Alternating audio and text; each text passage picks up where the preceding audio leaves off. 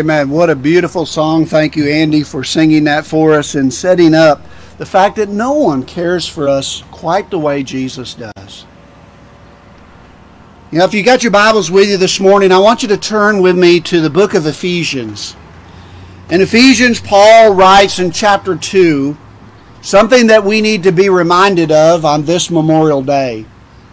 He talks to us about the importance of remembering, but what is it that we are to remember? You know, we want to think about all of those who have uh, helped us to buy and pay for our freedom. But the truth of the matter is, there is one in which we cannot forget. One who paid a price that uh, no one else compares to. One who paid a price that you and I will never be able to repay. And the Apostle Paul talks to us today about what the Lord Jesus did for us. You know, as you know, this weekend kicks off the first national holiday of the summer called Memorial Day. The observance of Memorial Day was started in our country in remembrance of those who died in the war between the states. Since that time, those who have sacrificed their lives in the service of our nation in any war have been added, and since even nine eleven took place, there has been more mention of those who have died in the line of duty, such as emergency service workers, such as firemen, police officers, rescue workers, and medical personnel. And in these last several days and weeks, as we have seen our, our, our first frontline workers step up to the plate, it is behooves us that we do give them thanks. We all know that there has been some that have given sacrificially. They have given not only of their time and of their family, but they've given of their life in this epidemic. And we are thankful for each and every one who has put their life on the line for others. So it is fitting that today we set aside a day just to remember the sacrifice in which they have made for us. However, when I think of what Memorial Day really is, I think about the fact that as a citizen of this great country, I have an opportunity to express my gratitude for the service that so many have made so that I can enjoy the freedoms that I have that so many in the world today do not have. I'm also reminded that I'm a citizen of yet another country, another land. The Bible tells me that I am a citizen, and those that are believers in Jesus Christ are citizens of heaven. And therefore I have an opportunity to express my gratitude for sacrifice that my Savior made for me on Calvary's cross. We are called today to remember. Remember those that have put their life on the line so that you and I can enjoy the freedoms that we have here in America. But we are also called to remember the ultimate sacrifice of God, who sent His only begotten Son into the world, that whosoever believeth in Him should not perish, but have everlasting life. Then we have the sacrifice of the Lord Jesus, who said, just as we heard in that first video, and they said yes, Jesus said yes. He said yes to going to the cross. He said yes to sacrificing. He said yes to leaving heaven to come to earth for you and for me. He said yes to you and I when we came to know Him as Savior. He said yes so that we could say we belong to Him. Let us remember that today. If you have your Bibles with you today, I want you to turn, and I want to read just a, a few verses. In Ephesians chapter two, I want to look at verses eleven through thirteen. And here's what the Apostle Paul shares with us here. Wherefore, remember that ye being in time past Gentiles in the flesh, who were called uncircumcised, or uncircumcision by that which is called circumcision, in the flesh made by hands, that at that time that you were without Christ, being aliens from the commonwealth of Israel, and strangers from the covenant of the promise, having no hope, and without God in the world. But now in Christ Jesus, ye who sometimes were afar off are made nigh by the blood of Christ. What a wonderful uh, reminder that the Apostle Paul gives to us of who we were and who we are and how we became who we are because of who we were. Now, I want to share a little story with you. P G. Uh, Wodehouse um, in Reader's Digest told about a member of the British Parliament who had once standing in the lobby of the House when a tall, distinguished-looking old gentleman came up to him and begged a moment of his time. He had a sad story to tell. By hard work and thrift, he had amassed a large fortune, and now his relatives have robbed him of it, and are, and, and are not content with just his fortune, but had placed him in a mental home. This was his day out. I have put all the facts down on this paper, he concluded. Study it and communicate with me at your leisure. Thank you, sir. Thank you, and good day. Much, much moved by the man's acquisitive uh, and exquisite courtesy, the member of Parliament took the paper, shook his hands, promised that he would do everything in his power, and turned to go back to the debate. He, as he did, he received a kick in the seat of his pants that nearly sent his spine shooting through his hat. The words, "Don't forget," said the old gentleman. Sometimes you and I need a kick in the seat of the pants, just like Paul did for us, to remind us of the importance of the things that we should not forget, the things that we should remember, the things that so often we take for granted, the things that we so often forget, the things that you and I should be reminded of today. The Apostle Paul gives us that swift kick in the pants. Don't forget. Remember. In our text today, Paul kicks us in the pants to remember our hopeless past so that we will always be thankful. We will always rejoice for what Christ has done for us on the cross.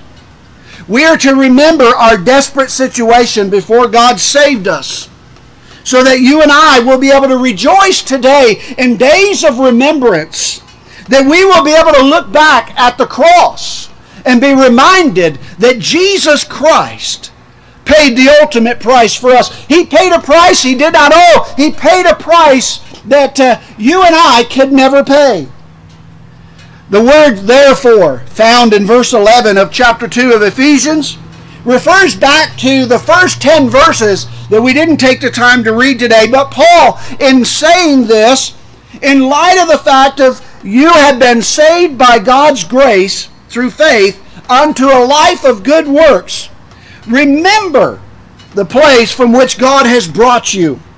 Remember the importance of remembering. You see, as we look today at the importance of remembering, we're reminded of the great price that those who have gone before us have paid. But we're also remembered and, rem- and told to remember the great price that our Savior has paid. In verses eleven and twelve of chapter two of Ephesians, we're commanded to remember our desperate situation before God saved us. Just for a moment, I want us all just to think back to the, to the days before we became a follower of Christ. For some of us, that might mean thinking back fifty, sixty, seventy years. For some of us, it might be just a, a year or two or, or a few. But I want us to think about what our life was like then. I want us to be reminded. And some of us, you might be saying, well, well, wait a minute. I, I really never did anything real bad. I, I got saved as a child, and I never rebelled, and I never did anything. And that, for many, is the case. But the reality is, the Bible says that for all have sinned and fallen short of the glory of God. That idea of sin is the very idea that we need to understand, my friends. It doesn't matter what sin we committed. The fact is that we all have sinned and fallen short of the glory of God. So the first thing that we find here in our text is that we're uh, remember is a command and not an option. Many of us, some of us, a few of you may be struggling with remembering these days. You might be like the old person that went into the room and said, "What did I come in here for? I can't remember." Well, I'm not talking really about that kind of remembering, but it's real important that we remember what we came in the room for, so that we will remember what we're here for. Remember is a command. It's not a suggestion. It's not an option for you and I. We're told, remember what God has done for you. Paul didn't say, if it grabs you, if you feel up to it, or if you want to give it a try. Rather, he commands us, remember, and goes on to specify what we are to remember. Namely, our lost condition, our hopeless condition, our helpless condition before God, through His grace, has come to save us. Paul, in writing these things to the Gentiles as a group, and by the way, I would dare say that uh, at least for the parking lot crowd looking around, I would say that ninety-nine percent of us, if not one hundred percent of us here, would be considered Gentile. Can you imagine what God, or what our lives would be like if God had not come so long ago to those who are called Gentiles? And for the last two thousand years, from Adam to Christ, God chose to work almost exclusively through the Jews. If you were a Gentile, the only way that you could know God and to have your sins forgiven was to be circumcised and follow the Jewish rituals and sacrificial system.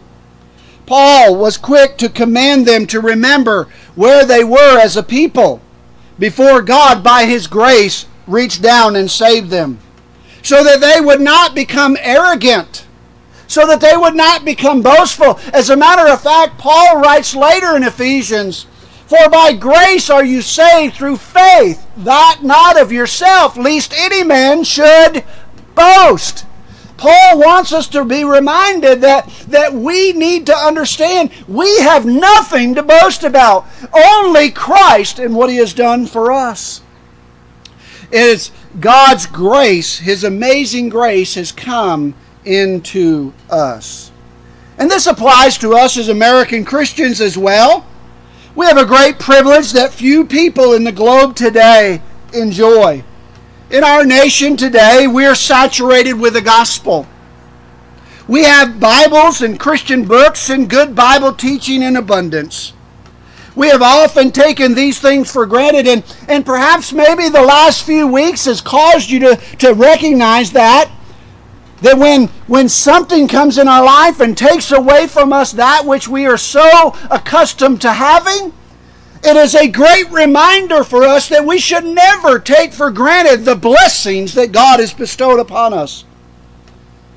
As we so often take these things for granted, the truth is, as we continue, if we continue to be complacent in our relationship with Christ, in our commitment to Christ, in our stand before the world, we will become like so many other places that I uh, see in the world today, where the gospel is hardly known at all, hardly preached, and hardly confessed. God could justly remove the light that you and I re- enjoy so much, the Spirit of God upon our nation, if we do not, if we do not remember from whence we have come and be reminded to whom we owe glory and honor to. So my command to you from the Apostle Paul is, we are commanded to remember. We are to remember what Jesus has done. We are to remember what those fallen heroes have done for us. And then we look at the fact that we are told, what are we to remember? The question comes up, what are you and I to remember today? And I want to give you a few things that we're to remember. First of all, we're to remember our desperate situation. Again, I remind you that some of you may say, well, I was never really a real bad sinner. Listen, my friends, sin is sin is sin is sin is sin. It doesn't matter what you've done. It matters that you have sinned and have broken fellowship with God. We need to be reminded that sin is the desperate state in which we are all in. Paul describes the condition of the Gentiles before the cross as one of utter hopelessness and despair. We now live in an age of God's blessing on the Gentiles. Our churches today, especially in America, are mainly made up of Gentile believers. But this has not always been the case.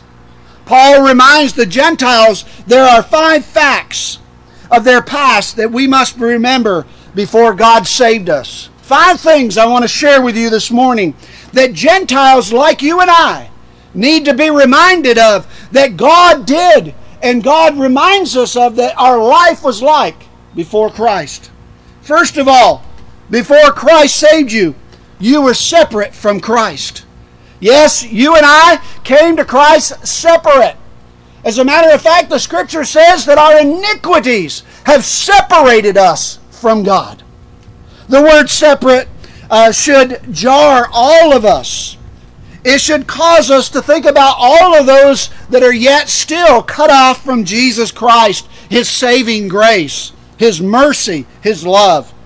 Before the gospel came to the, the city of Ephesus, these Gentiles had not heard of the name of Jesus. They had no idea how their sins could be forgiven, how they could be reconciled to a God that they did not yet know. They worshipped an idol, Artemis, and feared the evil spirits, trying to keep them at bay through magic. They were separate from Christ. They were separate from God. And, and they knew not who He was, because they had not yet come to know Jesus Christ. The term separate from Christ ought to burden our heart to be compassionate for those around the world who have yet to hear the gospel. For the believer, every opportunity to give to foreign missions and missions uh, across this great country ought to be something that we take to heart, because the sharing of the gospel is the way that people are going to come to know Jesus Christ as Lord and Savior. I'm thankful. I wasn't always thankful about the uh, having the internet uh, uh, and video and uh, our messages, but as I have heard and seen the multitude of responses, I am thankful that we can share the gospel from one location and let it go wherever God so chooses. The term separate from Christ, for those who have come to know Him, should cause our hearts to hurt just a little, as it did for Jesus. You see, when Jesus looked over the city of Jerusalem, He wept over that city, for He saw their difficult plight. He saw that they were separate from Him and they were separate from God. The second thing that we see is before God saved you, you were excluded from the commonwealth of Israel. The commonwealth of Israel. In other words, you didn't have a part in the homeland. Now, having the opportunity to go to Israel a, a couple of times already, what a joy and privilege it is to, to be in that land. But one of the things that I noticed is that I was still a foreigner in a, in a foreign land. Even as a believer in Christ, I had a connection to that land. I still was a foreigner in that land. But the Bible says that one day there's going to be a new Jerusalem. And that new Jerusalem's going to come down from heaven, and all the saints of glory, both Gentile and, and Jews alike, are going to be home there forever. Well, you see, Israel could rightly say, "Blessed is the nation whose God is the Lord." Psalms thirty-three, verse twelve. And they could refer to God as the God of Israel in Psalm seventy-two and eighteen. But that was not true of the Gentile nation. They were excluded from the people whom God had chosen as His own. As I've traveled so many times around to different foreign countries, as so many of you perhaps have, you know that traveling in those countries, you don't always understand the language. You don't always understand the signage. And, and you don't always understand the conversations that are taking place. You almost feel like you're an outsider even though you're there. That's exactly how the Gentiles were in the midst of what God had said to them before they knew the grace of God. They were outsiders, uh, even though they were living in the land. You and I were excluded from that very thing. Remember that once you were excluded from the people of God. Therefore, as you and I see those that are new to the faith, we need to make sure that every person that we meet that claims to know Jesus Christ feels comfortable and welcome and included in the body of Christ. When they come to church, we need to reach out. And I know we can't shake hands today, but we need to reach out with the love of Jesus Christ and say, welcome my brother, welcome my sister, into the house of God. The third thing that we see that he says that we were in trouble in, before God saved you, you were strangers to the covenant of the promise. Covenants refers to the several different covenants made throughout the Old Testament, such as the covenants that were made to Abraham in Genesis, and Isaac and Jacob, the nation of Israel, through Moses in Exodus, and then to David in Samuel. The promise refers to the underlying promise that God, who makes a covenant with His people, promises that He will fulfill His covenant. You see, the Bible tells us that the promise of God was to send a Savior into the world. And my friends, through the lineage of David came our Savior.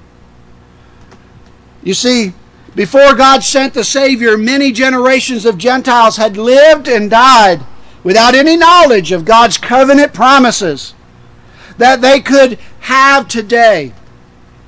You and I, if Jesus would not have come and said, I have come not only for the Jews, but for the Gentiles, if the Apostle Paul had not taken the gospel, not only to the Jews first, but then to the Gentiles, you and I today would still be on the outside looking in, wondering, how can we have that hope of salvation? Thank God, we are no longer on the outside.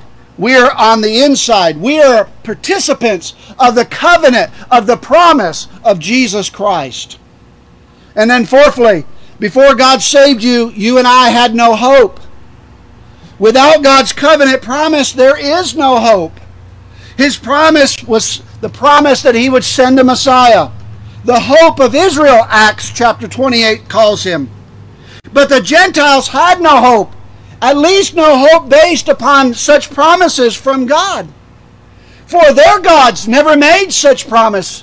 Only the one living true God, the God of the Jews, the God who created it all.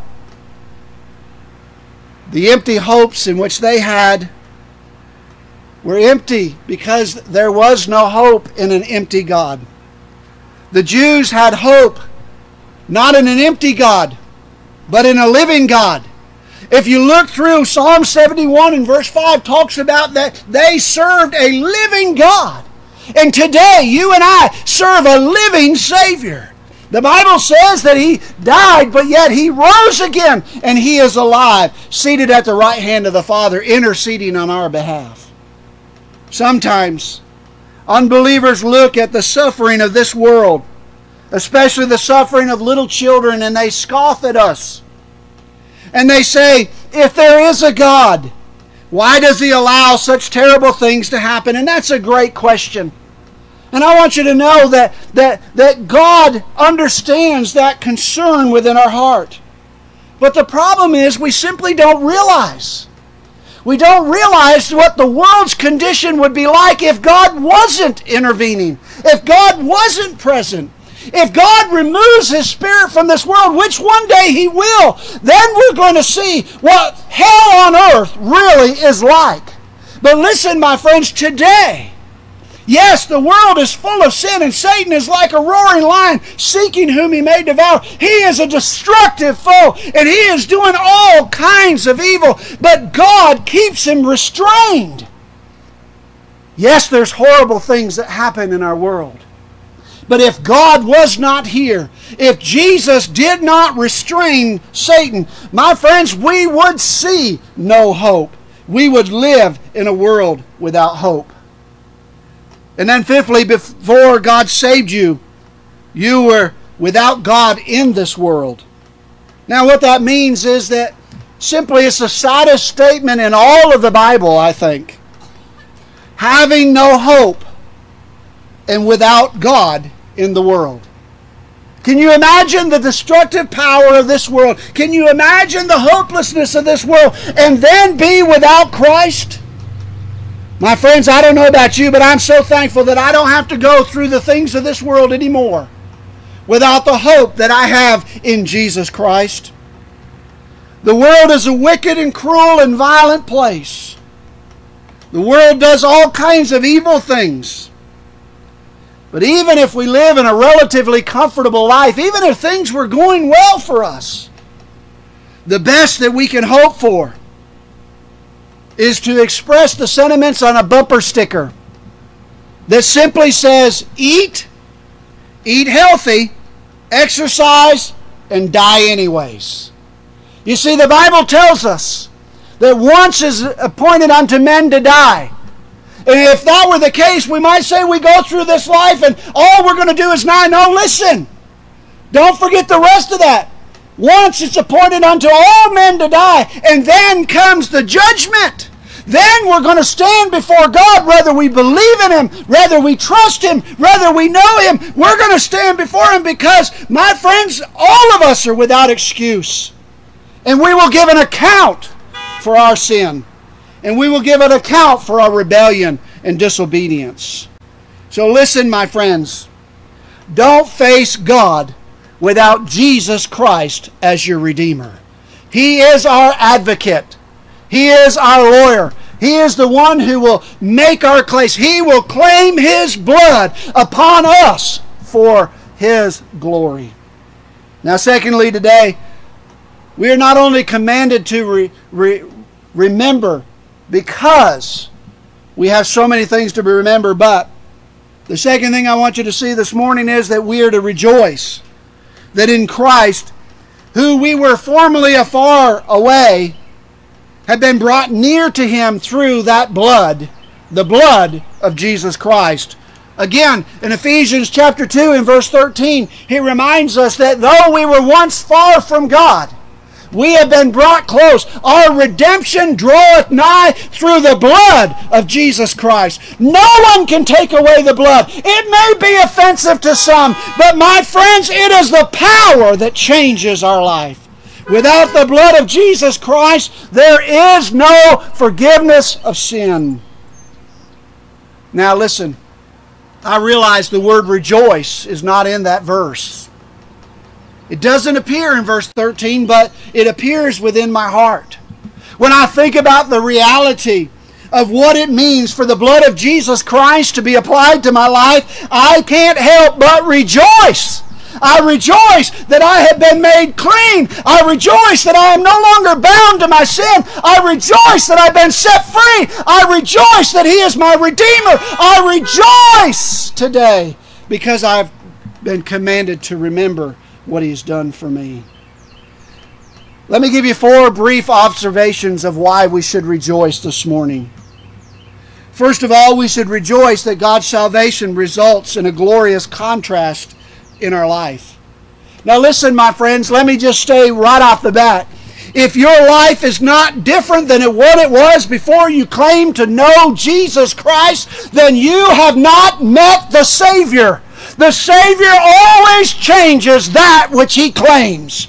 He always takes the dirty and makes it clean. He always takes the sinner and makes it righteous. Jesus Christ takes that which is shameable and makes it unblameable. And therefore, my friends, we need to recognize there is a great, great contrast between that of the sinner that I used to be and the saint of God that I now am. And if there's not, there is a need for you to get on your knees and repent of your sins today. And remember, it is the blood of Jesus Christ that cleanses us from all unrighteousness. We rejoice because our life is not the same. We were separate from Christ, excluded as people of God, strangers to God's covenant promise, but no longer are we. But now, He says, should cause you and I to shout, hallelujah! I am now His, and He is now mine, and I am a child of God. When God breaks into our lives through the gospel of Jesus Christ, you simply cannot remain the same person that you were before. You cannot remain the same sinner. Paul said it like this in Second Corinthians five seventeen. He says, "Therefore, if any man be in Christ, he is a new creature. All things are passed away. Behold, all things are become new." I want you to know that Jesus Christ has caused us to rejoice because we have been made new. Secondly, rejoice that formerly you were separate from Christ, but now you are in Him. In Jesus Christ is Paul's favorite phrase. He's used it in so many different variations, such as in Him, in Christ. At least thirteen times in this uh, chapter, or in this book so far, he's used this phrase. It means that we are totally identified with Christ in His death, His resurrection, and in present position as He sits at the right hand of God the Father. In Paul, as he said in Ephesians one three, we now have every spiritual blessing in heavenly places. We rejoice because we are now in Him. Thirdly, we rejoice that formerly you were afar off, but now you are brought near to God. Paul says far off, and the word near are Old Testament terms that referred to the Gentile and the Jew respectively. According to the Old Testament, the Gentiles were far off from God. According to the Old Testament, the Jews were near unto God. In Ephesians chapter two and verse seventeen, Paul cites Isaiah chapter fifty-seven and verse nineteen. "And came and preached peace to you which were afar off, and to them that were drawn nigh," brought near. What God has done for us through the gospel of Jesus Christ, He's taken a people that were afar away, and He said, "Come unto me, all who will believe, and receive the gift of salvation." Thank God He has given unto us, even as Gentiles, we have the, the joy of being able to come and worship Jesus, just as the, joys, uh, the Jews enjoyed so long ago and even today. Now God has brought us near to Him. The term implies an intimacy, a personal relationship with a living God. I'm thankful that my relationship with God is not just some abstract thing. I'm thankful that I have a personal relationship with Jesus Christ. A personal relationship so that when I call upon Him, I know that He knows me by name. He knows you by name. When you call upon His great and mighty name, He doesn't say, "You're somebody." He says you by name. Praise the Lord. And then uh, fourthly, we rejoice that formerly we were sinners, but now we have been drawn near by the blood of Jesus Christ. Under the old covenant, only the priest could enter into the holy place of God. And that the only way that they could enter was with a blood sacrifice. But then only once a year could the high priest enter that most sacred of places called the Holy of Holies. And here, there, he would make a sacrifice on the Day of Atonement for the sins of people. But now, now that Jesus has shed His blood and cleansed us from all sins, we are cleansed once and for all. As a matter of fact, in Hebrews chapter ten, it reminds us that that wall of separation has been broken down. The, the veil that, that was there between the Holy of Holies has been rent from top to bottom. And He says, "Come boldly into the throne room of God. Come boldly into my presence. Come boldly so that we can have relationship together." We were once afar off because of our sin. The blood of Jesus Christ has atoned for all all of our sins, both the past, the present, and praise God, all my future sins are covered under the blood. As we remember today, we need to rejoice that the blood of Jesus Christ covers the guilt and the condemnation of you and I once for all. What a glorious reason to rejoice. Now I want to take you back. Just for a couple of moments, I want you to listen to the words of the Apostle John. I want you to listen as he talks about what Jesus did for us on Calvary's cross.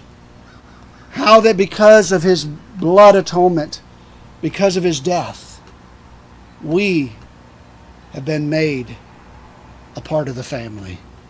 Listen to these words.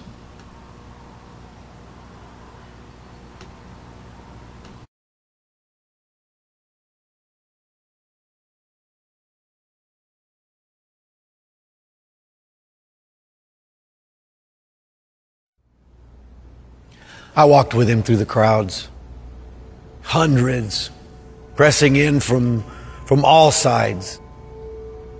I mean, everybody wanted to be near Jesus. There, there was no way that He could see them all, but He, He felt. He felt their, their hurts, their needs.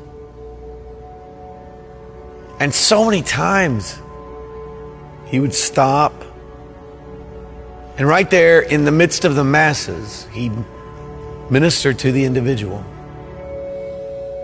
We were always trying to rush Him. No, we, we thought we were protecting Him. We just didn't understand. And then, on that day, as He hung there, He looked at me, and it just caught me off guard. He suffered so much. I can't describe it.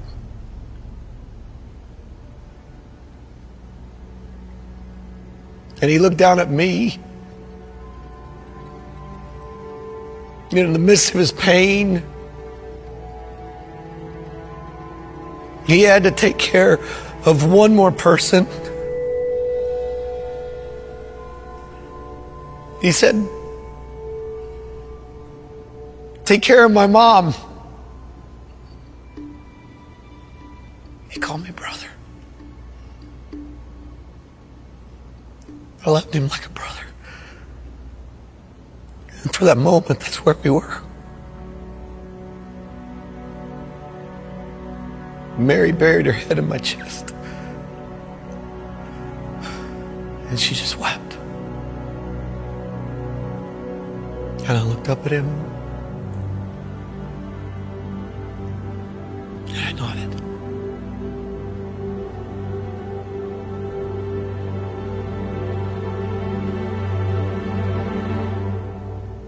A little later, He breathed His last. To open the door so that everyone could be a part of the family.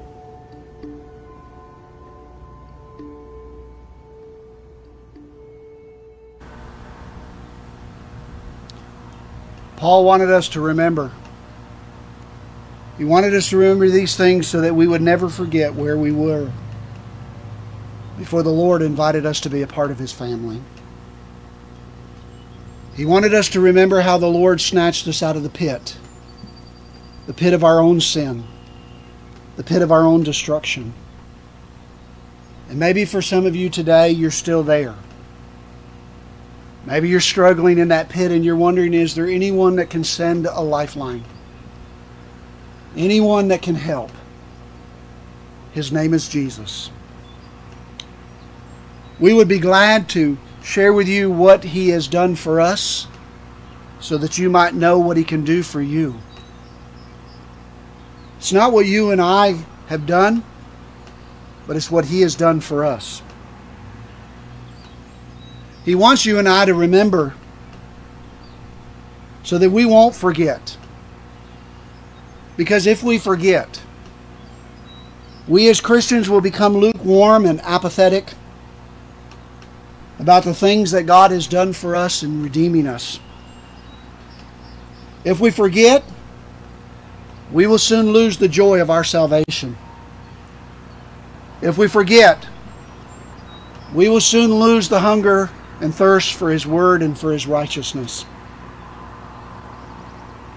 If we forget, we will be, lose that motivation.